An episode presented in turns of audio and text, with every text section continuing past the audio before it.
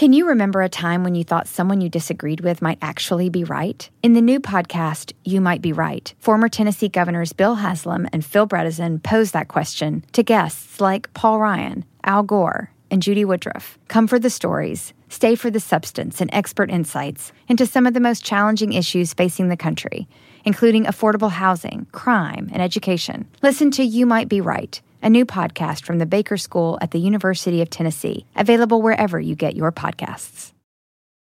Luxury is meant to be livable. Discover the new leather collection at Ashley with premium quality leather sofas, recliners, and more, all built to last. No matter how many spills, scuffs, or pet-related mishaps come its way, the leather collection at Ashley is made with the durability you need for the whole family. Shop the new leather collection at Ashley and find chairs starting at four hundred ninety-nine dollars and ninety-nine cents and sofas at five hundred ninety-nine dollars and ninety-nine cents. Ashley, for the love of home.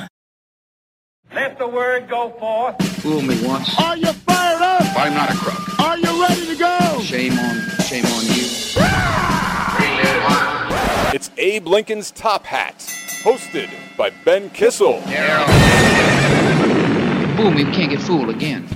Hey, what's up, everyone? How you doing? Ben Kissel here, hanging out with Travis Irvine. Hello, Ben. And Fernando. How you guys doing? We're doing good, Ben. We're doing good. Fernando speaks for me. Absolutely. Mm-hmm. All right, I love it.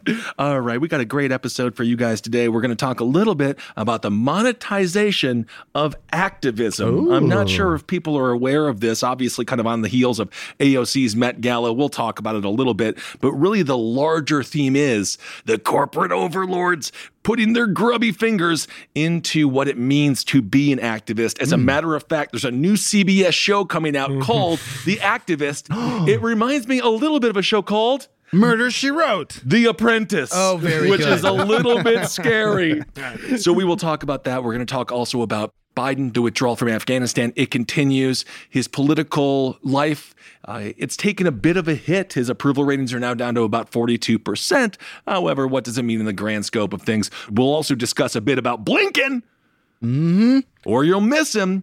And of course, Millie, as there's a new book out, uh, again, by Bob Woodward, the man who has made so many books, the man who has so many books and maybe has made more money off of Trump than Ivanka. Yes. I don't, that's my only fair. complaint totally fair. About the entire thing. Every scandal that occurred throughout the administration, people are like, oh my God, I'm really concerned. I'm going to be deported. Oh no, what's happening with our country? It's being torn apart. And Bob Woodward was like, I got a book for twenty-five dollars and ninety-nine cents. Yeah. You're going to love it. Okay. So again, making some money wherever he can, but Uh, as with all things, there is some information in there that is quite interesting. Yes. And of course, we will discuss that. But before we get to that, let's talk about the twenty twenty-one California recall election. Woo! Governor Gavin Newsom. It's too close to call. Too close to call. He was able to survive politically. He got sixty-three point nine percent of the vote. By that, I mean sixty-three point nine percent of Californians voted no on the recall. Well, thirty-six point one percent voted yes. Interesting breakout. If you look at the people who could have possibly replaced Newsom, right. We have to start with our near and dear Caitlyn Jenner, because okay. I don't know what happened, Caitlyn. She's been everywhere. everywhere, mm-hmm. talking whether it be Sean Hannity oh. or anyone that will listen. Caitlyn was out there. She was pounding the pavement, uh, similar to how her daughters pound a lot of other things. But she was focused, and there's nothing wrong with sex. She was focused. However, she only got one point one percent wow. of the vote. She That's... said people vote for the government they want, but evidently they did not want Caitlyn Jenner in charge. Congratulations, Caitlyn, for getting worse than Ben Kissel and Travis Irvine numbers. That ain't right. All right. The big winner was Larry Elder. He came, of course, big winner in the losers category. Yes. He came away with forty-six point nine percent of the vote. What do you guys think about that? Because, of course, Larry Elder, not endorsed by the Republican Party. Right. Interestingly enough, a Democrat was second in the voting. Uh, that was a fella named Kevin Paffrath. Paffraff. And he got nine point eight percent, obviously barely making a dent. But Larry Elder coming in at forty-six point nine percent in the world of the psychotic, which is the world of people who would run for political office. Do you think he wakes up today and is like, well, at least I didn't do as horrible as Caitlyn? Like, is this almost in a perverted way for him, like some sort of like, maybe I should give it another chance? But then, of course, the flip side of that is, is this another indicator that Trump is no longer the kingmaker that he thought he was? Because we have mm. Larry Elder, who perhaps overperformed, to be frank, because yeah. he was polling around thirty percent. That's what they were saying. But then we also have the fact he still lost mm-hmm. in a massive, massive way, with, of course, the recall being almost, well, not quite, but, you know, sixty, we'll just call it sixty thirty and shave off the top points there. So what do you guys think this means? What does it mean for California politics going forward? I don't know if the Trump wing of the Republican Party feels good today. I would assume they don't. However, again, if you're Larry Elder as an individual, I don't know. At least someone voted for your ass. Right. It, to me, it was a Republican-led recall. So sure. I expected the numbers to be more Republican. Um, but, you know, the, the, the Democrats held out. They they went and they said, no, we don't want the guy that we already elected to be reelected. But solely because it was a binary choice, right? I f- Yes, exactly yeah. what I was going to say. Um, there was no good option for Democrats. We already have him in office. That's what, you know, a lot of these Democrats believe. And the other Democrats that were running, I, I never heard of them. Exactly. Right. So that kind of hurts the cause a little bit. Absolutely. And it is important to point out that obviously the majority of voters, registered voters in California, are Democratic. I think it's forty some percent along those lines. But then you got about thirty some percent independents. And then I believe uh, the Republicans have even dropped to under thirty percent here in California. So it's kind of the, you know, the, the balance to a state like Wyoming, which continually right. goes sixty-five percent, seventy percent Republican uh, for president and statewide offices usually. You kind of got that happening here, except on the Democrat side in, in California. This is pretty much a sixty-five to seventy percent plus uh, in favor of the Democrats. But now that does not mean, as we talked about in our pre-production today, that does not mean you can't have a Republican governor. Arnold mm-hmm, Schwarzenegger mm-hmm. was right. there from two thousand three to two thousand eleven. It just requires a more moderate Republican, which to me always... Yeah. To me, that's, I like to vote for people who are, whose brand is against the norm for that sure. place. So if you're a Texas Democrat, for example, like, um, not Geraldine Ferraro, I'm thinking of, oh, she was mean. She was like Maude. Oh, um, Ann Richardson. Ann Richardson. Yeah, if you're like an Ann Richardson Democrat. Yeah. What a perfect mix for Texas, because she was a badass bitch, yeah. but she was still a Democrat, and no doubt she would not have allowed for these horrific policies that Abbott have, has put forth to uh, to thrive mm-hmm. whatsoever. Mm-hmm. So I have no problem with the idea of a good, moderate uh, opposition party coming through and taking over a state house. In this case, however, mm-hmm. Larry Elder is no moderate by any stretch of the imagination. As a matter of fact, he's so far to the right that he almost made Newsom look like a moderate. Moderate. And I think yeah. that also really helped Gavin, despite the fact, again, there are many issues here in California that do have to be dealt with. And I think the, the Californian people said, yes, these things have to be dealt with. We right. know there right. are issues. You know, obviously, Caitlyn got made fun of a little bit for talking about the homeless situation because she did it in the richest way possible. Because she's like, I saw someone stinky in Beverly Hills. And it's like, okay, have you been to your own house? So it's one of those things where we all agree there are things that have to happen. Mm-hmm. We need massive prison reform. We need we need education reform. Infrastructure always in California has to be on the forefront of our minds, not to mention this entire state is on fire. Yes. So there are issues that we all agree on.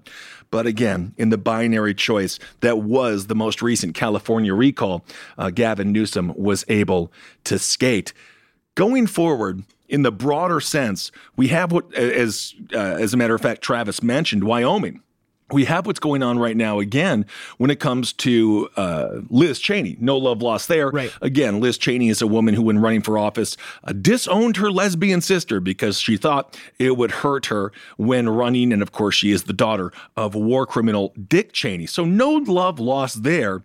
That being said, there is a primary challenger to her, and that, of course, comes from the Trump wing of the Republican Party. That is going to be Donald Trump has endorsed, as we mentioned last week, week, Harriet Hageman. Mm-hmm. She has been endorsed in the G O P primary to potentially take out Liz Cheney. If that does not happen, and let's be honest, push comes to shove, Cheney, mm. that's why Wyoming is Cheney country. Yes. Yeah, yeah, yeah. If that would happen, that would be a massive upset. But oh. another, but let's let's say it doesn't happen. Another blow to the kingmaker that Donald Trump wanted to be. Now, when we talk about kingmaker, why does that exist? As we talked about before on this show, it's because of the money. And Donald Trump has a hell of a way to get his candidates money because he has mm-hmm. been profiting nonstop and putting that profit into his own campaign coffers, future campaign. Perhaps he wants to run in twenty twenty-four. We'll talk a little bit about uh, the possibility of that. But then, of course, he also has super PAC money. He has many people who support him, uh, these sort of quiet, underground, dare I say, swampy donations Ooh. that many of these candidates get once Donald Trump touches them. That is something that uh, cannot be understated. And as we talk about with how money has corrupted American politics, because money is the root of all evil in many ways, not always, because you also need shoes. But is it possible, if Trump loses this, that we see the continued waning of Donald Trump as the party of Trump? As his followers still believe him, he will always have a fan base, but will it become as institutional? Will it become solidified as an institutional movement? Or again, will it be seen as a fringe, here today, gone tomorrow? We're going to find out. I think the Hageman-Liz Cheney um, election is really going to be a very powerful indicator of how much power Donald Trump actually has within the Republican Party. Yes, I think two thousand twenty-two is going to be your real um, answer to that question in yes. terms of Trump's power. The midterms are going to be huge. You got a bunch of old G O P senators and congressmen who are straight up retiring. They're done with this business. They're just done. And of course, you got Trumps already filling those spaces with Lara Trump running in North Carolina mm-hmm. for Richard Burr's seat. Um, but I think you made a very good point. You know, a more moderate Republican, I think, could have actually done better here in California. Like you pointed out. Of course. Out, I mean, there's a big independent uh, voter group here in and California. And again, things aren't like hunky-dory. It's not like the greatest time. Right. Uh, because the, people are struggling. Mm-hmm. People are mm-hmm. struggling. All the, the points that were made about the problems in California are correct. Sure. Lack of water, uh, plethora of fires. Yes. So on, plethora Scary. of homeless people. When you hear like, oh, we're going to have a water shortage, I'm like, that's horrifying. We're surrounded by so much of it. Right. We- and also, here's your tax bill for the year, which is also some of the highest in the country. Exactly. I think that's what really helped Newsom, though. It wasn't that it was Newsom, is that all the commercials focused on Trump. Uh, no, well, uh, focused on anti-Trump rhetoric. Like, yes. It's like he's anti-COVID. Larry, they didn't, it, you didn't even have to say Larry Elder. They just said his opposition right. is anti-COVID. His opposition is anti. And this is the same thing that's happening over here with Hageman.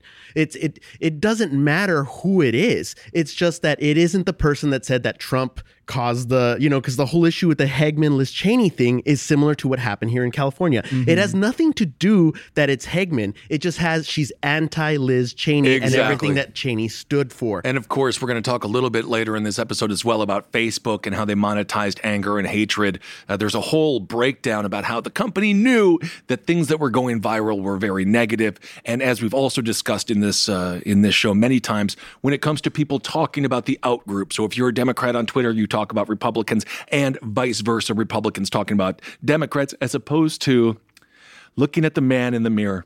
Huh. And that is something that we all have to do before we become our worst enemies ourselves. So that is a great point when it comes to, well, at least they are not. Yes. And, uh, you know, when it comes to uh, Donald Trump, um, that is the bread and butter of his political style. Of course, learning that from... Whatever. I mean, it is what it is, but one of the greatest shysters of all time. Woo. Your boy. Teflon Don. Not Teflon Don. Roger Stone. Roger Stone. All right. We actually have a quote here from Donald Trump I'd like Trump to read. Oh. Uh, this is Donald Trump talking about Wyoming and uh, talk, as, as Fernando mentioned, broad stripes. Mm-hmm. We got some Bob Ross style happening here. Look at the pretty, not, these are not happy trees, Ben. Look at the happy trees. Look at the happy trees getting tree. spilt on. Look at all the oil in the water. Beautiful. Um, all right. So let's have Donald Trump read why he likes Harriet Hageman. Absolutely. And of course, we know that he actually said this himself. Harriet Hageman adores the great state of Wyoming, is strong on crime and borders, powerfully supports the Second Amendment, loves our military and our vets, mm-hmm. and will fight for election integrity and energy independence, which Biden has already given up, in parentheses. Unlike Rhino Liz Cheney, Harriet exactly. is all in for America first. Harriet has my complete and total endorsement, those are capitalized, uh-huh. in replacing the Democrats' number one provider of sound bites, Liz Cheney. Republican in name only. We know what a rhino is. Thank you, Donald. Wow. It scathing. Is, but again, Doesn't talk matter. About Donald Trump projecting what he is. Yeah. Liz Cheney, we know Cheney and whatever. Again, I'm not going to keep on. You know me. I don't like the Cheney family. Donald mm-hmm. Trump provides so much more when it comes to sound bites for the Democratic Party. And dare I say, many members of the Republican Party. It is hilarious. He is accusing Liz Cheney of that. But we will see what happens in twenty twenty-two uh, when it comes to the Trump-endorsed candidates. How well will they do? Uh, his record at this point, it started pretty solid, but since then it has gone downhill. And I believe the first indicator of that was Roy Moore in Alabama. Oh, as sure. soon as Roy mm. Moore gave up the Senate seat to a Democrat, the first time I believe since the early nineties, of course, that was given to Doug Jones, people were like, Um, okay, well, maybe his bombastic style and I'm just going to call it creative political tone right. isn't something that the majority of Americans want, as, of course, Roy Moore lost a uh, tightly tightly contested election in Alabama, Roy being a former judge. But he did have a potential primary. He did have a, uh, a primary candidate that was a much more moderate individual there in Alabama. I'm blanking on his name right now, but he would have beat Doug Jones by a dang mile. Right. So there is a lot of damage being done to the Trump political brand and the Trump hotel brand and the Trump tie brand. There's yeah. a whole bunch of damage being done. What about the steak brand? Well, the steaks actually hold up. Oh, good. Yeah, not bad. Thankful. If you like shoe leather, whoa, mamacita, I'm Put coming in. Put some ketchup in, on huh? it. Put, Put some, some ketchup, ketchup on it. it. So that is the question. Yes. And that is something that is the larger question that we are taking now from the twenty twenty-one California recall election. But again, Larry Elder, this dude is a crackpot. He's crazy.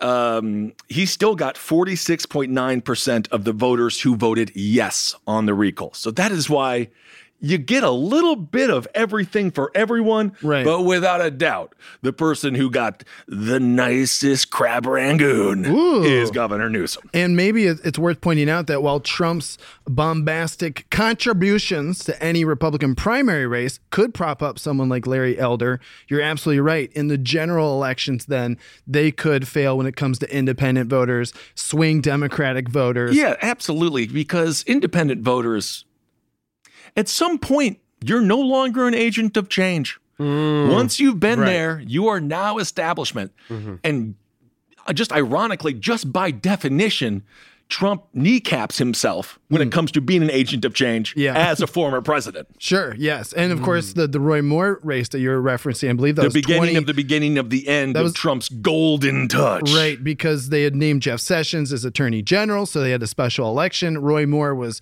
profoundly unpopular, even in Alabama, just for his uh, uh, shopping mall antics. Well, the shopping mall antics, I mean, you know what? I'm not even going to take aside all of the Um, political rhetoric of the race. We see what's going on now, you know, nationally when it comes to, again, Donald Trump and his brand. When it comes to Roy Moore, I don't even know if those things necessarily needed to be part of the campaign, because if you look at his record as a judge, also very bad. Over sentencing, mm. thy name is Roy Moore. Yes. I right. mean, and the man, it, it, It cannot be, as I always say, understated how horrific he was and how corrupt he was as a judge. Right. And uh, all of that stuff that surrounded him in the campaign, uh, I can't uh, I can't find it within myself to have any mild amount of sympathy for the man that is uh, nothing more than a political grifter and someone who has ruined people's lives uh, with a smile for his own career success. And that's exactly what he did. showing up on that stupid frickin' horse to go vote, flashing his right, gun like he's right, a man. Right. And it is worth Ugh. pointing out that Doug Jones did win. Yes, but he did. He, then he did lose the seat to uh, Trump-backed Tommy Tuberville, which was, Tuberville. I, I believe, is a, a football coach, uh, also profoundly unqualified. But, you know, Alabama did eventually get back to their Republican ways. I say, obviously, California, I don't think that's going to happen anytime soon. Um, did uh, Trump support Larry Elder specifically? I didn't see that. He was that. backed by Trump's campaign team. Right. So that's essentially, and you know, they've been kind of reaching for a while. It was Caitlyn Jenner for a while, then uh, Rick Grinnell, who's Ex- a former ambassador to NATO. Um, so they had a bunch of potential candidates, but Larry Elder was, I believe, the one who emerged as the guy who was like, I'll do it. that's right. That's kind of how I feel. Because I mean, the, the two million people that voted for Larry Elder, they kind of make sense. They, I, I can get that. But the fifty-five thousand people that voted for Caitlyn Jenner, I don't understand what they wow. were. What, I, you're telling me I got more votes than Caitlyn Jenner? You did it, oh buddy. my God. And so, so you know, um, you know, Biden was in town supporting Newsom. Right. Everyone was on T V supporting Newsom. Yet Katy Obama, Perry, yeah. Bernie. But do you think that would have, if we had Trump on television going, vote Larry Elder, would have that made a bigger difference? No, I don't think I don't so think at so, all. In here. fact, I, I was telling you guys before the show, I saw Larry Elder in a commercial where he was walking his dog along the beach by himself, and I was like, this is the weirdest gubernatorial commercial I've ever seen. And then it was a Relief Factor commercial, and it was airing in California, and I just I put my hands up in the air. I was like, I don't know if this guy's going to win. Yeah, and again, when it comes to Tommy Tuberville, yes, he is there. He is in the U S Senate right now in Alabama. And I think he is probably a bit batshit as well. But his campaign was not It did not have the same Trump vigor right. as Roy Moore. Absolutely. It was different. Yeah. And that's sort of what I meant when it comes to the bombastic style of Trump, which was really what, and also Tommy Tuberville, he probably would have been able to survive mm-hmm. in that primary against Roy Moore. He probably would have beat him. Yeah. So I think it was a mixture of just a horrible candidate along with, um, with the divisive bombastic rhetoric that the people of Alabama just said, this is too much for us. But of course, Tuberville being a former head uh, football coach, a collegiate football coach, and someone who is uh, perhaps a little bit more palatable yeah. to the people of Alabama. Um, I don't, I'm not necessarily certain how much the Trump support really changed that. So I'm not even going to put that in the category of someone that Trump anointed, right. because I think that was more Tuberville was probably going to beat Doug Jones anyway. Right. And if anything, Trump was probably more hands off, you know, in twenty eighteen, especially with a race like that. I mean, it, it gets so contentious down there. Um, it's like you said, it's a miracle that Doug Jones even got through in a state like that. I got to meet Doug Jones in the airport. Oh, I took a picture on Instagram. Oh. He was like, what is this man? Is he going to try to attack me? And I'm like, I'm a big fan of your work, sir. Thanks for being a senator. And he said, oh, you've been nice. And I said, yeah. And we took a picture. Oh, nice. Isn't that nice? So anyway, just in conclusion, Uh, the California recall, it has come. And it's gone. Mm. Just like my wife. Whoa! And I will add that, of course, Newsom is up for re-election in two thousand twenty-two. So he's got to meet the benchmark again. The second largest vote getter was a Democrat. Again, it was under ten percent. But it is to be mentioned that there is a massive, massive swath of the Democratic Party, both moderate and progressive, mm-hmm. and small business owners, the people mm-hmm. who own bars, who felt like they were scapegoated when it came to COVID policy, when in fact, of course, the majority of COVID cases were spread through supermarkets. And as the science comes out, as more data comes out, a lot of small business owners are like, why was I closed again? Mm. I had outdoor seating. We were doing all the mask stuff. Yeah. So there are a lot of people very upset. And hopefully we can have some better candidates in twenty twenty-two, which it should be possible. There's millions of people in the state. You would think it would be. I hope that the people that really wanted this to... Uh, Newsom is going to be reinvigorated by this. Yes. But, but I really hope that they don't think that that's a, that, you know, that that seals the deal for next November. Yeah, does he get a bunch of momentum with it? I don't know, because it's also enough time away. Yeah. So, but oh. I think it's going to reinforce. It's going. It's a tempering for the Republican Party. They are. They they saw where they failed here. They maybe don't see Larry Elder as that good of a candidate. They just kind of chose one. Right. Now they have time to prepare, and well, now they have don't forget, time to battle. Larry Elder was not endorsed by the Republican Party. That's true. So I do think there is something to his campaign that was mildly indicative of a uh, grassroots campaign, but of course having the radio experience and already having that large audience. Yeah, right. I think he's been sort of cultivating that audience for about thirty years. And yeah. in this case, they they did show up and, and, and uh, support him. And well, and he had Fox News as a reliable outlet that he could go on and talk at, at any given point. But you are right. It is interesting. I've got the voter's guide here uh, for the recall election. And Larry Elder was only officially endorsed by the American Independent Party, not the Republican Party, but as part of the uh, ballot access process of even getting your name on the ballot to replace a recalled governor, um, you get to pick a party preference. So that's where they put their Republican or their Democrat. Mm, and I would right. like to give a shout out to Denver Stoner, who is apparently a deputy sheriff. and uh, hey, maybe maybe he'll finally get some traction in two thousand twenty-two. Absolutely. All right. Can you remember a time when you thought someone you disagreed with might actually be right? In the new podcast, You Might Be Right, former Tennessee governors Bill Haslam and Phil Bredesen posed that question to guests like Paul Ryan, Al Gore, and Judy Woodruff. Come for the stories, stay for the substance and expert insights into some of the most challenging issues facing the country, including affordable housing, crime, and education. Listen to You Might Be Right, a new podcast from the Baker School at the University of Tennessee, available wherever you get your podcasts. Luxury is meant to be livable. Discover the new leather collection at Ashley with premium quality leather sofas, recliners, and more, all built to last. No matter how many spills, scuffs, or pet-related mishaps come its way, the leather collection at Ashley is made with the durability you need for the whole family. Shop the new leather collection at Ashley and find chairs starting at four hundred ninety-nine dollars and ninety-nine cents and sofas at five hundred ninety-nine dollars and ninety-nine cents. Ashley, for the love of home. Well, let's move on a little bit to what's going on now with the Biden administration, specifically talking about the continued withdrawal of Afghanistan. And uh, there's been some, uh, definitely some bumps in the road for the administration. I think that is safe to say. Safe. Uh, and as we're already seeing, people like Lauren Bo- Boebert. Lauren Boebert uh, demonizing the idea of taking in refugees or people who supported uh, the U S during the twenty-year-long war in Afghanistan. It's going to be difficult for him to, uh, if we have, so we're going to have a situation where we have people who are pro-war, who are pro-occupation, who are also anti-refugee. Mm. And that's the contingency of folks that he's taking on. Now, granted, again, if you want to talk about someone who is supposedly anti-occupation and anti-war, that would have been Trump Republicans when he was in office. But now, again, as the binary world continues to spin and as politics continue to manipulate the human mind, now all of a sudden they're extremely against getting out of Afghanistan and they just see it as a massive humanitarian crisis. We better go blow up some more bombs to save some lives. So let's move on and talk a little bit about Tony Blinken. He is the Secretary of State. He just had a two. Uh, he just had two days of congressional testimony, which uh, you know they got to give him something more than water. Everyone, you know, even when Hillary, she did like eleven hours. Yeah, give me a surge, yeah. give me a Mountain Dew or something like that. Maybe you can have a diet, a Diet Coke or something. But what did you think, uh, Travis? Because I know you had a chance to watch much of this. Mm-hmm. What did you think about Blinken? How did he, uh, you know, act when it comes to the congressional theater of him being uh, grilled for two days under oath?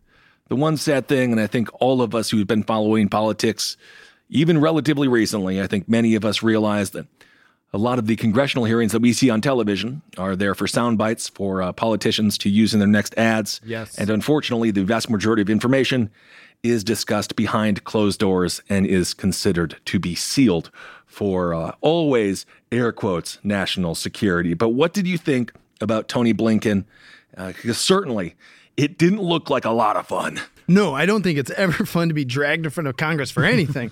But I, I will say you made a very good point, and that's honestly what I felt while I was watching as well, is um, the the duality, the the the binary system that we live in. It was basically Republicans attacking Blinken, attacking the Biden administration, calling for Blinken to resign, calling the entire Afghanistan withdrawal a disaster. It's exactly what you said. It's a time for sound bites, and it's a time to suck up to your own base, your own congressional base, mm-hmm. wherever it's been gerrymandered in this country. It's red meat if you're a Republican congressman to yell at a Democratic Secretary of State, especially following a situation like this. So, of course, you're absolutely right. It was a lot of that. It was a lot of Republicans asking what the strategy was, um, calling it a disaster, calling on Blinken to resign, and you know, that was just that was just the House of Representatives. Then he went in front of the Senate, and I was very interested in the exchange he had with Senator Rand Paul, because Rand Paul went of after course. Blinken on the whole, uh, the, the thing that the New York Times reported on,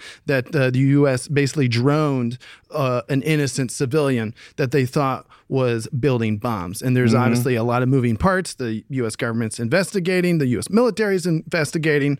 But, you know, it was very interesting to see Senator Paul kind of go after Blinken and say, so we don't know who he killed. You know, he's trying to paint it like our... the. He's trying to paint it like the Biden administration is incompetent, right. but it's the exact reason that Trump and Republicans, including Senator Rand Paul, wanted to get out of Afghanistan in the first place. Exactly. And of course, if you look at the uh, the no love lost between the Cheneys and the Trump uh, acolytes, that was one of the main things that he ran on, right. which greatly hurt Jeb. Jeb Bush. Of course, being an architect or at least behind the scenes when it came to the initial invasion in Afghanistan and Iraq. The fascinating thing, of course, Rand Paul's been anti-war. He supported Trump getting out of Afghanistan. Right. But now that because it's Biden, he seems to have a problem with the withdrawal. It makes everyone go insane. Did you see, speaking of insane, yes. did you see this exchange with, okay, so there's this dude, James Rich. He's a Republican out of Idaho. Oh. Idaho, Idaho. There's a whole series of fun jokes in Potato. There. Whoa.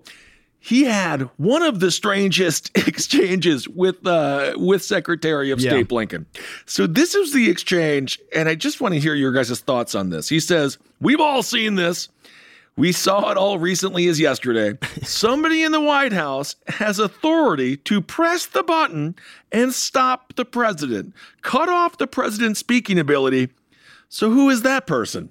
I don't what know. What is happening? There's, he asked Blinken about it four or five times to the point that uh, Secretary of State Blinken started laughing in his answer. Mm. He's like, I don't know of that button. I don't know what you're talking about. It just kept responding. But to your point earlier, Ben, again, this is, you know, Rich is from Idaho. This is a safe Republican seat. Sure. And so he's just getting his talking points so he can go back to Idaho and be like, I asked him about the button, y'all. The button. I asked him about that button. The, the the quiet button. Did they see the, you know how Trump had a Doctor Pepper button? I don't know if you guys heard. I believe he, it was a Diet, Diet Coke Doc- button. Did he saw? Did he see the Diet Coke button I and think it was some sort know. Of mute? I don't even know if that is, I don't know what the hell is going on with the buttons. The buttons are making people go nuts. So this is what Blinken said. Blinken says, I think anyone who knows the president, including members of this committee, knows that he speaks very clearly and very deliberately for himself. Himself. Again, I'm not sure how clear it is, but know. nonetheless, I uh, I digress ever slightly here. Rich goes on to say, what are you saying? That there is no one in the White House that can cut him off? Because yesterday that happened, and it's happened a number of times before it's been widely reported that somebody has the ability to push a button and cut off his sound and stop him from speaking. And then again, he says, who is that person? What is happening? And then again, Blinken says, there's no such person. Yeah.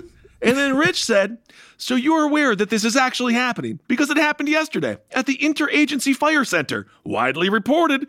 The media has reported on it, and it's not the first time it's happened. It's happened several times. And then he goes on, are you telling me this committee, that it, that this does not happen? That there is no one in the White House who pushes a button and cuts him off mid-sentence? And then Blinken says, that's correct. The, I'm dumber. I literally I use the reference all the time, but it feels like the end of Billy Madison. Yes. It's like, thank you for, for that. We are all dumber. Get the fuck out of here. You know when this button would have been super useful? During the debate. Yeah. You know, we could have. Yes, of course. Oh, my or God. Or the last five years. I mean, if the president has a button, my God, they could have used it on Trump. What does this have to do with, with Afghanistan? From Afghanistan? Right. That, and that's the thing. Again, you know, that's largely the point of bringing someone like Anthony Blinken in front of Congress, in front of the Senate, so the Republicans can get out these talking points. They're I don't even know what the talking point is. I don't either. What psycho conservative? Not what? Just it's not even. I we don't, don't know what conservative is anymore. Technically, Joe Scarborough's conservative. What psycho? R- r- magazines or Uh, maybe they saw it on Parler. Or what's he talking about? Also, all of a sudden, according to Mister James Rich, the media is to be trusted when talking right. about the magic button wow. that shuts up Biden. I just don't. I don't know. It's all so stupid. As again, uh, tens of thousands of Afghan refugees are waiting to see if the U S is going to do what we need to do, uh, which is take them in. And uh, as I've mentioned, as a son of an immigrant, uh, immigrants are the most loyal to America. And despite all of the saber rattling and uh, disgusting rhetoric coming out from the Boeberts of the world, it is simply not proven to be true. As a matter of fact, if you look at crime breakdowns, immigrants commit much less than civilians, or than citizens, rather. So stop with the bullshit rhetoric. Mm-hmm. And again, as I drove across country last year, we got room. We took in foster kids. We, we took in the Hmong foster kids after Vietnam. This is no different. We took in Hmong after Vietnam, and this is no different. And we need uh, we need to help these people. And uh, helping them would not be in continuing the forever war that is costing us so much money. You get the feeling the Defense Department just doesn't want to see a pay cut. Well, and that's, yes, certainly the Defense Department doesn't want to see a reduction in their seven hundred forty billion dollars no. budget. But it is very important. As you noted, Blinken made the point multiple times. He was like, we were given an option by the previous administration. Mm-hmm. This was the choice we had to face. You, you you were either going to follow through on withdrawal, which is what the Trump administration agreed to with the yep. Taliban, or you're going to have to ramp up the Afghanistan well, war you know again. What, and that was Biden's choice. And now I, you know, you think about it more, and just the word withdrawal, right? Let's think about it from a drug perspective. Mm-hmm. Always from a drug perspective. Mm. Heroin, man. You're getting off of heroin. It sucks. It's the worst moments of your life. Quit drinking. Quit drinking. D T, well, sure, D Ts. You're getting off of these drugs. You're going to have a rough ass few few weeks. Yep. But the world's a better place. You will be a better person when you're finally kicked off of heroin. It's never mm-hmm. easy. Right. Withdrawal, it's much harder to, you know, as we've talked about, set the hook as opposed to pulling it out of the fish's mouth. You're going to get some guts with you. But the other option is just, just not viable. Exactly. That's what Blinken made the point, um, you know, that if Biden didn't get out now, it would have meant more resources yeah. and it would have been another five years, another ten years. And as we've noted on this show before, it doesn't matter if we would have pulled out of Afghanistan ten years ago mm-hmm. after we mm-hmm. killed Osama bin Laden or ten years from now. This was unfortunately going to be the reality once you pull out of a Absolutely. country that you've inhabited for twenty years. And again, oh, it's just Rand Paul continues to just make me upset. oh, anyway, let's move if on. If only there was a button we could press. If only there was a button. You got to hit the mute button on him. The, the mute button. We all know this. You saw it in the media. If Biden was a robot, he'd be like super smooth. I think it was like, it's like Blinken should just explain to Senator Rich the remote control. It's like, yes, the mute button on your, you're right. You're the person with the button. He was just sitting on the couch. He just kept sitting on his mute button. It's like, who's pressing there? Who's pressing there?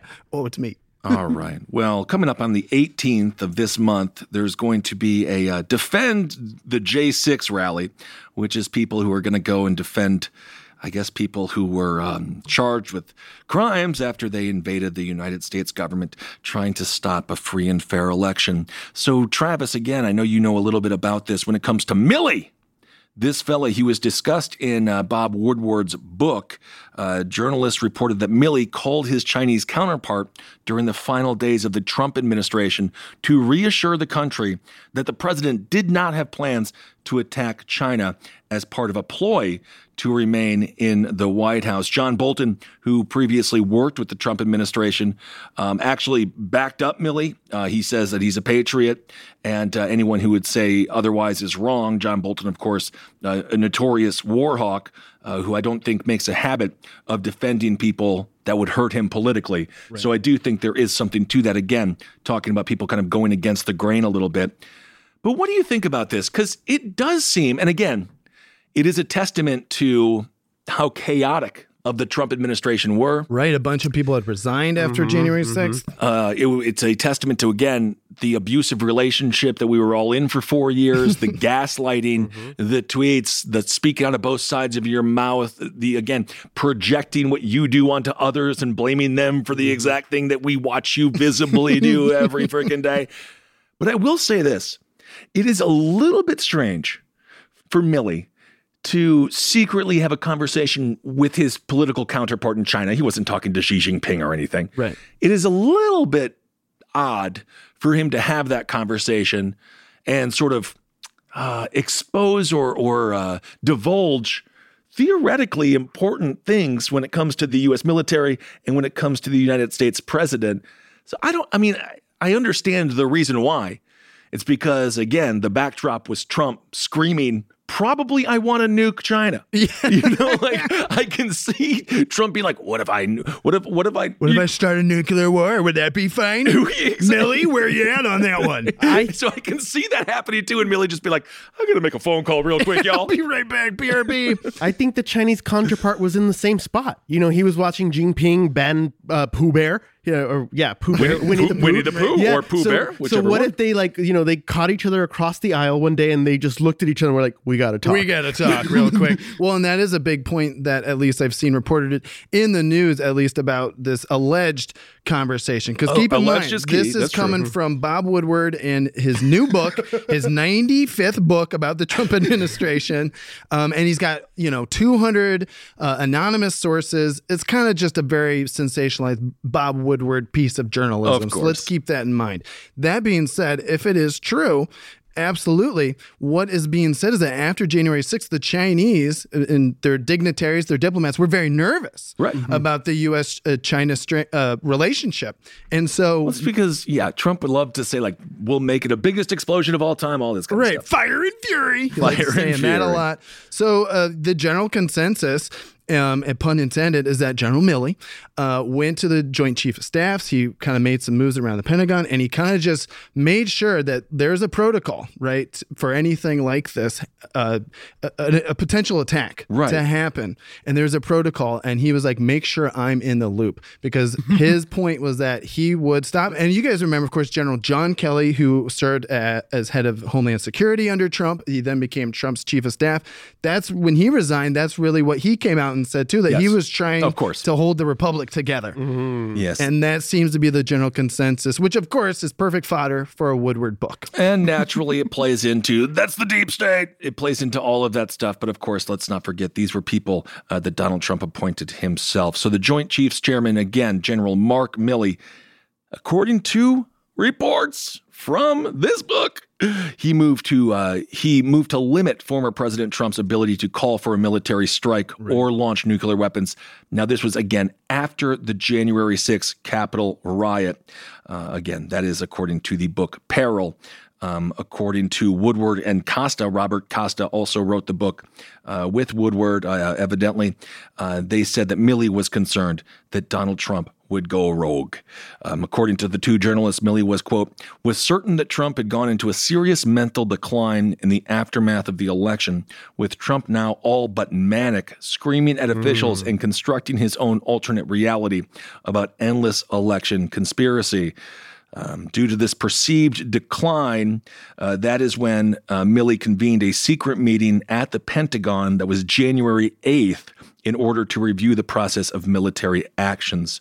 At this point, Milley uh, reportedly told or ordered senior military officials to not take orders from anyone unless he was involved, is what he had to say. He says, no matter what you are told, you do the procedure, you do the process, and I am part of that procedure. Uh, a person providing some, perhaps, checks uh, to the White House, so and it is horrifying, the idea of a uh, of a lunatic madman who would do anything such as start a war to remain in office. I wonder if anyone else did that. Maybe right. tricky Dick Nixon, again, the man whose face is tattooed on the back of Trump acolyte Roger Stone. Yes. So you have these people in Trump's ear, and you know for a fact Roger Stone was like, you got a bunch of weapons there, right? You got a whole million, you got a whole billions and billions and billions of dollars worth of military there? Ooh, yeah. Why don't you use that? Okay, I will. That fire night, and fury. Fire and fury. So that's just kind of another story right. coming out of the Trump administration post January sixth. And we'll see what happens here coming up on the eighteenth as a... Uh, hopefully there will be some level of uh, appropriate discourse, but God knows what happens at that event. And again, this is all alleged. Uh, the Pentagon and I believe Joe Biden have already put out statements saying that they have complete confidence in General Milley. The Pentagon has backed him up. It is interesting, though. None of them say if it's true or not. They're just, they don't acknowledge if it's true or not, but they do back up Uh, General Milley and the potential actions he took with full confidence. And also, I mean, there wasn't a war. Right. Mm-hmm. So that's so every, yes, exactly. So everything ended up being fine. Obviously, though, kind of like with Blinken, this puts a big target on General Milley's back. Uh, you may recall a couple of months ago, he already had one. I think he basically just said in testimony that he was okay with critical race theory, things like that. And that put a target on his back for all the Fox News pundits, your Mark Levins, your Sean Hannitys. But now, of course, everyone's calling for him to resign. I believe Marco Rubio's called for him to resign. So uh, Milley's going to be going through it here. But again, it's all based off of Bob Woodward's book. So, so we'll, we'll find out. All right. Well, just lastly, when it comes to Afghanistan, we have left a shitload, a shitload of military hardware. Mm-hmm. In a recent poll, interestingly enough, from the Hill Harris X poll, they have found that sixty-eight percent of registered voters said they considered uh, the left behind military hardware a big problem. Well, twenty percent said it was small and twelve percent said it was no problem at all. Mm-hmm. So I think that that is about accurate when it comes to, um, yeah, it's a bit of a problem. Yeah. And that has to do with, again, withdrawal and the symptoms that we're going through now as we withdraw from the forever war that was Afghanistan. But yes, of course, leaving that military equipment behind, it's not great. And it's another reminder why the U S trying to police the world is a bad idea, because we go leave things in shambles, and we leave these destitute, poor, disheveled people with grade A weaponry that will certainly be used at some point. Yes, my God, eighty-five billion dollars in military equipment. And like you said, it is just a symptom of the fact that when you have a seven hundred forty billion dollars defense budget. But, you know, it's so interesting. This actually breaks down, uh, this this poll breaks down and shows you, again, the idiocy of partisanship. So in this case, and just imagine if there was a Republican in office, eighty-nine percent of Republicans said it's a big problem. Among independents, sixty-five percent considered it a big problem. Again, independents coming in as a relatively rational group. In this case, only thirty percent of Democrats said it was a big problem. I just hate that, because yeah. Democrat, what are Democrat? Step up, Democrat! It's a huge problem. It's a big problem. Of course, it's a big problem. We're leaving them a bunch.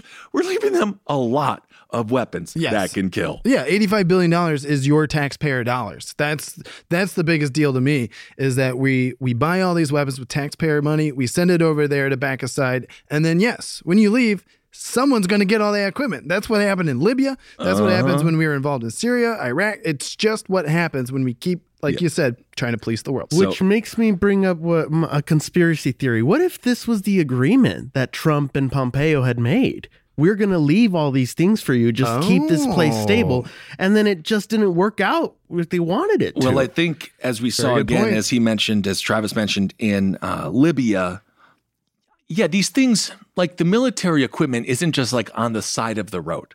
Like in Libya, the uh, the uh, rebels that wanted to oust Gaddafi, they they it was you know they they broke in. It was a massive military mm-hmm. confinement center. Mm-hmm. You know, these are in very strategic locations. They're not just scattered everywhere. I'm sure there's some mines that are scattered places, uh, perhaps not left by us, but nonetheless. So when it comes to who is going to end up grabbing them, I mean, it's fair game for anyone. And that's what's so scary. So you're going to have yeah. militia groups that get them. You'll have Taliban that get them. Theoretically, I suppose some some sympathizer might grab them. But yeah, it is what it is. And it's unfortunate that uh, the U S has uh, has left those that equipment there. But yeah, who knows? Maybe there was some deal where it's like, we'll leave you the goods. We got to get out of here. Right. We're going to leave you our goods. I mean, again, that's what Blinken was saying all this week, is that they were just acting on the plan that was already designed. So, you know, when it comes to getting people yeah. out versus military equipment out, maybe you're more concerned about the people in the humanitarian let's, crisis. Let's take care of the people. And at the end of the day, mm, bombs and bullets are expensive. Mm. So perhaps at some point the Taliban will just run out. And they'll be like, what is this useless thing? Like you see in Libya, you see like sometimes they, in Libya, I saw them using like really expensive grade A material as like, you know, a place to put your wet laundry to dry it off. But anyway, right. All right. Well, let's move on briefly to social media as we live in a world of divisive, divisive rhetoric. Uh, and again, why do we have someone like that uh, aforementioned Rich out of Idaho being like, where's the button? Where's the button? Where's the button? Well, that's because he probably read something on Facebook mm-hmm. and the man has no actual integrity. So he decided to run with it. In the fall of two thousand eighteen, Jonah Peretti, chief executive of online publisher BuzzFeed, emailed a top official at Facebook, and he talked about d- the divisive content um, of Facebook. Now, Facebook has said, we're trying to make it a healthier platform, but of course, that has not happened whatsoever. Now, Mister Peretti, he actually blamed this massive overhaul on Facebook. Now, evidently, this uh, this overhaul, it was a newsfeed algorithm overhaul, right? And mm-hmm. so he said that, of, of course, Zuckerberg is like, this is going to boost meaningful social interactions, which I'm not sure have ever happened. But evidently, that was not at all the place. This is what a team of data scientists said regarding Mister Peretti's claim. They say our approach has had an unhealthy side effect on important slices of public content, such as politics and news. They go on, this is an increasing liability. That was a memo that was sent around uh, to the powers that be at Facebook. They concluded that the new algorithm's heavy weighing of reshared material in its newsfeed made angry voices louder, quote, misinformation, toxicity, and violent content are inordinately prevalent among reshares. Uh, they go on to say in this eternal Facebook, uh, internal Facebook report, many parties, including those that have shifted to the negative, worry about the long-term effects on democracy. So Facebook, even the people that created the algorithm, much like the people who helped create the internet who had to apologize because it's turned into a cesspool of madness, even the people who are behind the algorithms in Facebook are like, I think we're causing a lot of moms and dads to fight. Yeah, um, I think this is going to be Mark Zuckerberg's legacy, certainly Facebook's legacy. We came yeah, in I and tried to make it better and make more people connected, and we failed. He should have just kept it about butts and boobs. I think that was a different point. Website. No, that was the entire the, the original point. Design was to criticize women. Oh, really? Yeah. That's right. His and to compliment Fernando. That's right. I, I saw that movie, The Social Network. Jesse Eisenberg, you're evil. Oh, my. Well, he was also Lex Luthor, or Luger, Luthor. Lex Luger's the wrestler. Lex Luthor doesn't like Superman. All right. He goes on to say, like any optimization, we're, again, we're talking about this memo that was sent around Facebook. Like any optimization, there's going to be some ways that it gets exploited or taken advantage of. That's why we have an integrity team. The integrity team of Facebook that is trying to track those down and figure out how to mitigate them as effectively as possible. So Yikes. Just a reminder that what you read on social media is curated for the negative. And the whole point of doom spiraling and rage spiraling, you're doing exactly what they want. This so is, please disconnect. To me, this is what the Zuck wants. You know, mm-hmm. uh, we don't buy things when we're happy, Ben. We buy things when we're scared. We don't believe things uh-huh. when we're happy. We believe things when we're scared, you know. That's a good point. Uh, you know, all the studies show that Instagram makes uh, young teenage girls more suicidal. That increases Absolutely. Suicidal thoughts in people. And boys. Yeah, and boys. But I mean, more men commit suicide than women, for crying out loud. So what, you know, it, that helps That helps sales. That helps oh, sales. Right, right. It's Just, disgusting. Yeah, they're not going to know they're ugly if we don't tell them they're fat. Exactly. And then you mark Market, like the, the new spandex. Yes, right. No, you're absolutely right, Fernando. Just like politics, fear is such a motivating factor in this country when it comes to consumerism, when it comes to capitalism. And yeah, it's fair to say that social media just isn't bringing people the happiness we thought it would. I bet you this uh, algorithm is directly correlated to an increase in sales. one hundred percent well, for sure. They made eighty-six billion bucks last year. So you're probably right about that. And as we talked about with institutions like the private prisons making money off of human suffering, I see Facebook and Twitter yep. very similarly. Where yep. And I don't just say this because it's a platform. It's not. If it was just a message board, I would be like, okay, people are doing what That's people Reddit. Do. That's Reddit. But, and you look at Reddit. Mm. Reddit is like, I mean, it can be very negative, of course. But you can also just go to dumbass Reddit. There's still stupid-ass Reddit. I don't know. I I feel like it's even more dangerous because at least Facebook, you have to show your face. So there's uh, there's that layer of I shame. Don't know. I'm getting mm. hit up by a lot of accounts that I don't think these are real people. Yeah, a lot of that's boobs very and butts. True, too. It's just it seems like the algorithm is a little bit less um, purposeful mm, on Reddit. Okay, that's that's all I'm yes. saying. And again, I'm a I I can barely put gas in my freaking car. I don't know about algorithms or anything like that, but we do know for a fact the Facebook algorithm was created to feed division in order to feed their bottom line, which is getting more users, aka data, and then making money off of our data, which is why we are currently the fetuses inside of the uh, social in, media womb, inside of the social media womb, just like that movie, The Matrix. All right. The so good thing I'm just, on Parler. Yeah, I'm on Parler. Get her. Where's the button? Oh, God almighty. The new Willy Wonka Golden Ticket games from the Virginia Lottery are here. The Scratcher gives you the chance to win up to one hundred thousand dollars. The online game gives you the chance to win up to one million dollars. For more information, visit v a lottery dot com. When booking with other vacation rental apps sounds like this. This place doesn't look like the pictures. Come on, the doors are on back. Ah, what the? Is there a door behind all those spiders? It's time to try one that sounds more like a vacation. Look at how many spiders there aren't. Where should we lie down for eight consecutive hours first? Relax, you booked a Vrbo. Uh, ex-national security advisor, sticking a little bit here talking about tech. Uh, they are concerned about antitrust laws. Interestingly enough, a dozen former top security officials, several of whom are paid by Google mm. and Facebook, uh, one of those, of course, being Leon Panetta. Uh, they are being, again, paid by Google and Facebook. They are urging Congress to hold off on any antitrust bills that would lead to breaking up big tech companies. Uh, they argue uh, the measures could undermine the U S in its competition with China. I have a feeling, again, they are getting paid by them. And these are no more uh, honest people than Jared Fogle when he was whoring out Subway sandwiches. Yeah. These, they're just paid spokespeople. Yeah, I mean, and keep in mind, Leon Panetta uh, was C I A director and then Secretary of Defense. So he knows where all the bodies are buried. And it's fascinating that post having such important positions in government like that, he went right over to big tech. Isn't that fascinating? Big tech, don't forget, it is a psyop. It is a psyop. And uh, as the C I A has wormed its way into corporate media, as we see, it has also wormed its way into Facebook, TikTok, and Google. And I can imagine every other entity uh, that we interact with as they refuse to um, let anything good exist. Hmm. My thoughts on this are are pretty clear. You know, they're they're they're saying that we have to we have to stop these antitrust laws because then we can't form monopolies and then we can't form businesses with conflict of interest. So you're saying the only way to stop China is for us to become more authoritarian. Yes, fantastic. That's great. It's an authoritarian race. I'm so happy about that. All right. Well, just um not quite lastly, but I do want to give one update on Elijah McClain's death. Obviously, we talked about that a few mm-hmm. weeks ago. Uh, the Aurora police, it has been found after a probe that it was a racially biased policing.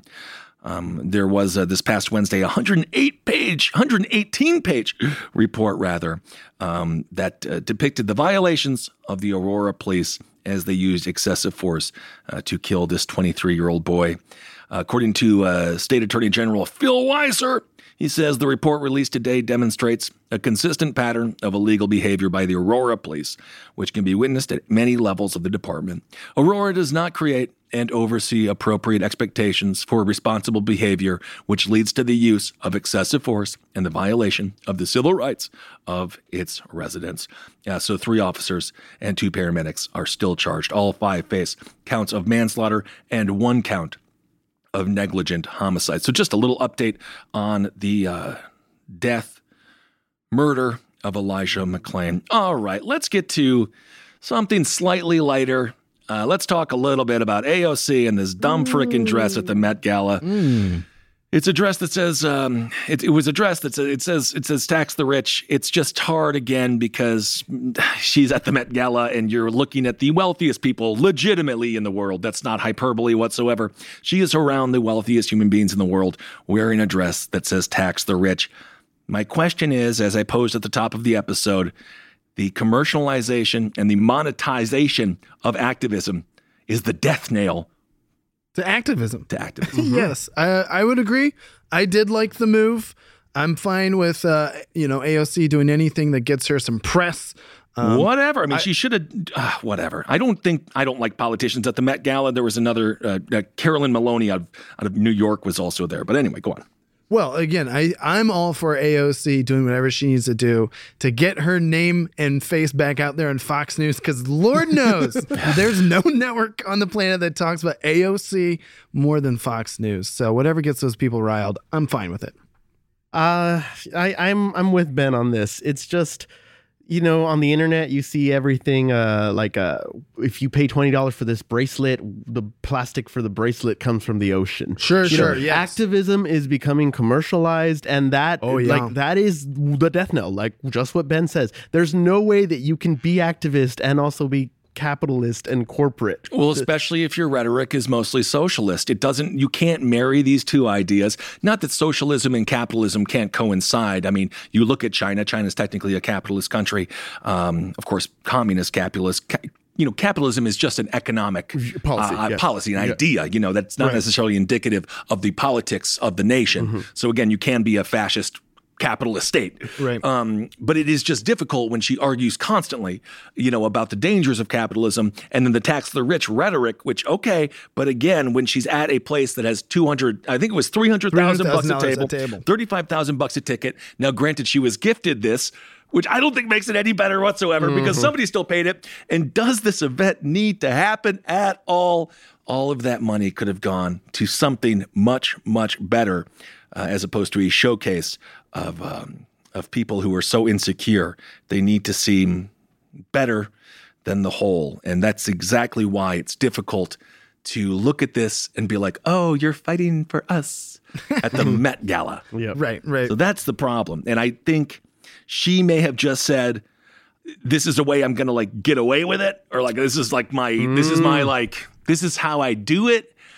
As opposed to just saying no to going to the Met Gala, or just go to the Met Gala and just, Just know that you are like every other politician who is willing to to uh, accept a three hundred thousand dollar gift. Yeah, exactly. Accept right. a three hundred thousand dollar free meal. Yes. Yeah. You know, just know that you're like you're you're just like anybody else. That's all they do. That's all they do. We mm-hmm. talked about that again on that documentary, The Swamp, where uh, I forget the name of the one fella. He happens to be a Republican, but he was like, people come and meet me for two hundred thousand dollar dinners. He's like, I'm a charming guy, but not that charming. Right. And dare I say, no one is. Now, A O C was also slapped with an ethics complaint. Of course, this can be coming from a conservative group. Mm-hmm. Um, because Because they believe that she accepting free tickets uh, was, again, an ethics uh, violation. Thomas Jones, founder of the American Accountability Foundation. Again, I'm sure Thomas Jones has been silent. Well, a lot of money was being spent and a lot of fraud was occurring, but it is what it is. He had to say that she broke the House rules by accepting, quote, an impermissible gift of free tickets to attend the annual gala, which also was attended again by New York Democratic uh, Representative Caroline Maloney. So that got a little bit of news. And to me, it just seemed exceptionally cringy. And anyone who is a true activist looks at that like, oh, all right. It seems like there's no way that you don't become polluted by Washington. Grimes yeah, is no there. way. Grimes was with there. a sword? Yeah, made hey, of a melted down A R fifteen, Ben. Great. Oh, wow. wow. I don't, so much symbolism at the Met. I, I hate rich people. We should tax and eat them. Just, I mean, mm. that's honestly not even the right re- tax the rich is a, it's just an eat. We need to tax corporations. Ooh. It's not even the right message. Yep, I know. Because she's rich. She's doing better. She's in the top fifteen percent. She's doing What's great? rich? She needs to. Anyway, I know you can't put that on the back of a dress, but to me, I mean, it's, it's just, all right, never mind. I'm just done. So also in the monetization of activism conversation, C B S has a new show called The Activist. Mm. Okay. This is, uh, this is going to be with Usher, and there's a few other people involved as well. Priyanka Chopra and Julianne Hough. They are going to be the hosts, I believe, of an upcoming reality T V effort in which six activists compete against one another to see which one uh, is going to be able to go speak at the G twenty summit. Isn't oh, that no. interesting? So that no one can listen to them there as well. So The Activists, it is, uh, this is according to the show. They say, quote, it's to bring meaningful change to one of three urgent universal causes: health, education, and the environment. The Activist will compete in missions, media stunts, digital campaigns, and community events aimed at garnering the attention of the world's most powerful decision makers, demanding action now. The contestant's success will be judged not by impacting real-world change, however, or even by raising money. It'll be measured by how much social media engagement they receive. Oh, no, the algorithm is oh, in full control. Oh, God. It's in so, control, folks. The entire thing is horrible. And as I mentioned, the winners get to attend the G twenty summit in Rome. Good. And they get to meet world leaders. Oh, my God. What a crappy reward that is. You, you get are... to become a meme like Greta Thunberg. Oh. What, now, what, what true activism? Get a job with a giant corporation on a giant corporate network, mm-hmm. and then you go get to meet the G twenty. Isn't that Woo. awesome? And what an environmental blessing it's going to be as, again, they put on an entire horse and pony show while doing absolutely nothing. This is why no one watches the Oscars. This is why nobody cares what elites say, because it's all lip service, and it just makes everyone who is suffering completely and utterly, oh, I'm trying to find the right word, oh, just crushed. Mm. It just makes them crushed, because it's like you look and you see what the people do, you see the rhetoric, and then you're just like, wow, that's right. Yeah, I'm still fucked. It's like the inertia of how much you, to even slow down the machine, the inertia of that would crush you. So it's within like, the machine. Yeah, it's like, how yeah. do you even, you, you what, the thing is, we're going to become a cog in the machine, uh-huh. and I'm going to go slightly slower. Okay. You get it? We're slowing down the machine. The machine. Uh, it reminds me of the, you are the machine. The Bill Hicks bit about uh, the marketing yes, dollar. Yes, of course. Like, oh, Bill's going for the anti-marketing dollar. It is like corporations watched all the protests of last year. And instead of investing in politicians who believe in better criminal justice reform policies or things like that, they're like, let's put on dog pony show, get some of these kids in here, yeah. and then make them, make them go visit and shake hands with the G twenty. Also notice the things that they are going uh, to talk about. These are relatively abstract, education being the least, environment, health, and education. Where's prison reform? Where, I mean, there's just so many things, so but many. You're going to choose this. Um, and again, those are very serious issues, but this is not going to help change anything. According to Forbes writer Janice Gassam, or oh, Janice Gassam Assar, she describes the idea, quote, as performance activism personified. She goes on to say many people lose their lives advocating for the most marginalized. These individuals should be amplified, venerated, and celebrated, not the folks who join a show to win a competition. If you're going into activism for fame and popularity, then is it really activism? Wow. And that's why people diss all over Good Sean point. King all the time. Mm-hmm, mm-hmm. You know, I'm not even getting yeah. into the race stuff because no, I don't know this, no, that, yeah. and the other. But um, that's why they shit on him all the time. one hundred percent. Because all he does is try to make money. Similarly to a politician. Oh, yeah. You know how disgusting that is? You see a natural disaster or a political disaster or act of terrorism, and you're like, let's get the mailers out. Right. And that's that's what, what they think like. That's what Al Sharpton, of course, was always accused for as well, is that he wouldn't show up to a, a funeral unless, of course, there was money involved. So yeah. it's activism, capitalism, almost. Mm. Absolutely. And I am all for it if it actually creates social change. My gut tells me uh, these events aren't going to help too much. Right. The nice thing is about this T V show, The Activist, is that there is a button that you can press Whoa! to make it go quiet. Whoa, it's the mute button. All right, everyone. Don't forget to check out The Activist. It'll make you feel so good sitting at home. Right. Good Just Lord. Scrolling. Almighty. Just scrolling. Doom scrolling. I'm trying to get the likes. I'm, I'm going to win the next activist competition. All right. Well, you know what you could do? Mm. Um, harness poop. Oh. Mm. Yep, that's what they're doing now. I forget where it is, but a man has created a toilet that will harness poop, and uh, you can get quite a bit of energy from just a single deuce. Oh, so anyway, that's a lot of calories. A lot of calories. Sure, yes indeed. All right, everyone. Well, thank you so much for listening.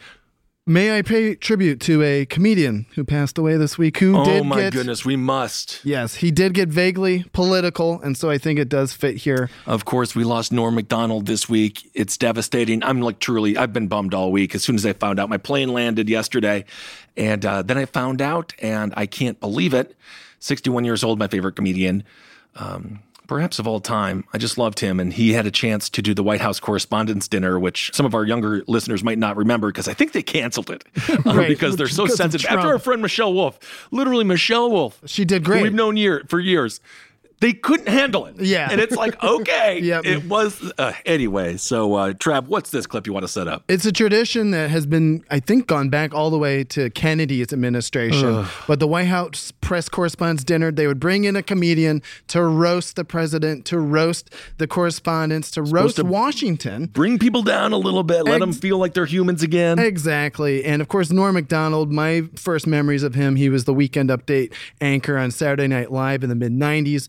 Pretty much around the age when you start watching oh, he was the uh, best. Saturday Night Live. He was the GOAT. He, he was, was the GOAT. Truly the GOAT. So they and brought you know, him in. You know, he was fired because he kept on making fun, fun of, of O J, O J for being a murderer. Which evidently, the, one of the executives was friends with O J. Yes, exactly. And that's why they fired him. That's why they fired him. They told mm. him to stop making so many O J jokes. He refused. Because he's a murderer. Yes, exactly. And of uh. course, Norm Macdonald can continued to murder on the airwaves yes, he did. Um, at O J Simpson's expense. But this is a great clip, just a quick clip from the White House Correspondents' Dinner nineteen ninety-seven, when they had both Daryl Hammond come in and do a Bill Clinton impression, and then Norm had to follow that. And, uh, you know, it's just classic Norm. He did an amazing job. But here he's doing it in front of Washington's political right, let's, elite. Let's give it a listen. There he is. Nice dimples. I forgot the dimples. Great Canadian dimples. All right. I won't be as funny as that last bit. Just so you know, you know. Uh, well, good evening, Mister President. Missus First Lady, uh, distinguished members of the radio and television correspondents' dinner, you know. When I accepted the honor of uh, performing here tonight, one thought crossed my mind, and that was, uh, please, God, don't let me bomb in front of the president.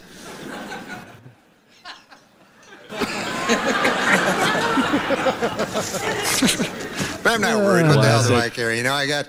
I worked on all my jokes. I got a lot of help from uh, from my joke writer, Don Imus. He was uh, helped me a lot. Are you familiar? You know this guy? He's a funny guy. He wrote some jokes. Anyways, the dinner was great. You enjoy the dinner? We had some salmon. Yeah, it was delicious. It was great, and uh, I thought it was you know I thought it was refreshing to see Democrats serve something other than subpoenas for a change. I thought that was nice, you know? Here we go, nineteen ninety-seven. I'll be doing some jokes later. I just thought I'd... Oh, yeah, there's Richard Shelby from Alabama. Not smiling. Not uh, smiling or laughing. But you know, it is rather daunting Such to me. You know, I'm just a guy, you know? What the hell am I? And here I am, you know, I look out, I see President Bill Clinton, you know, I see Secretary of State Madeleine Albright, you know, media mogul Rupert Murdoch, you know, uh, broadcast legend Larry King, you know, uh, pornographer Larry Flint, you know, Dick Morris. The list is starting to drop off a little, folks, but still, you get the idea. It's daunting. And, of course, it was very inspiring to see President Clinton up here on crutches making a speech. I mean, I thought that was just uh, amazing, you know. Uh, I mean, it's been difficult for the president. You know, he can't jog now, and uh, he needs help getting around. And he still, you know, he still uh, occasionally suffers great pain, you know. Uh, on the upside, you got your medical marijuana, so that's, uh, you know. There you go, nineteen ninety-six. Nice. Finally happened in California. Wow. Here it comes. You must inhale, sir. It's the only way you're going to get better. It's. Woo! All right.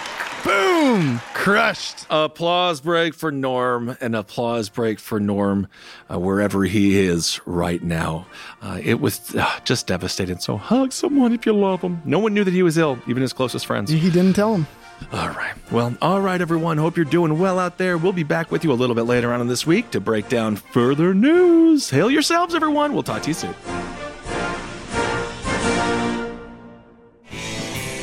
This show is made possible by listeners like you. Thanks to our ad sponsors, you can support our shows by supporting them. For more shows like the one you just listened to, go to last podcast network dot com.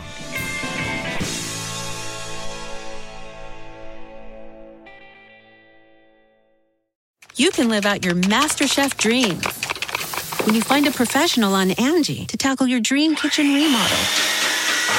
Connect with skilled professionals to get all your home projects done well. Visit Angie dot com. You can do this when you Angie that. Packages by Expedia. You were made to be rechargeable. We were made to package flights, hotels, and hammocks for less. Expedia. Made to travel.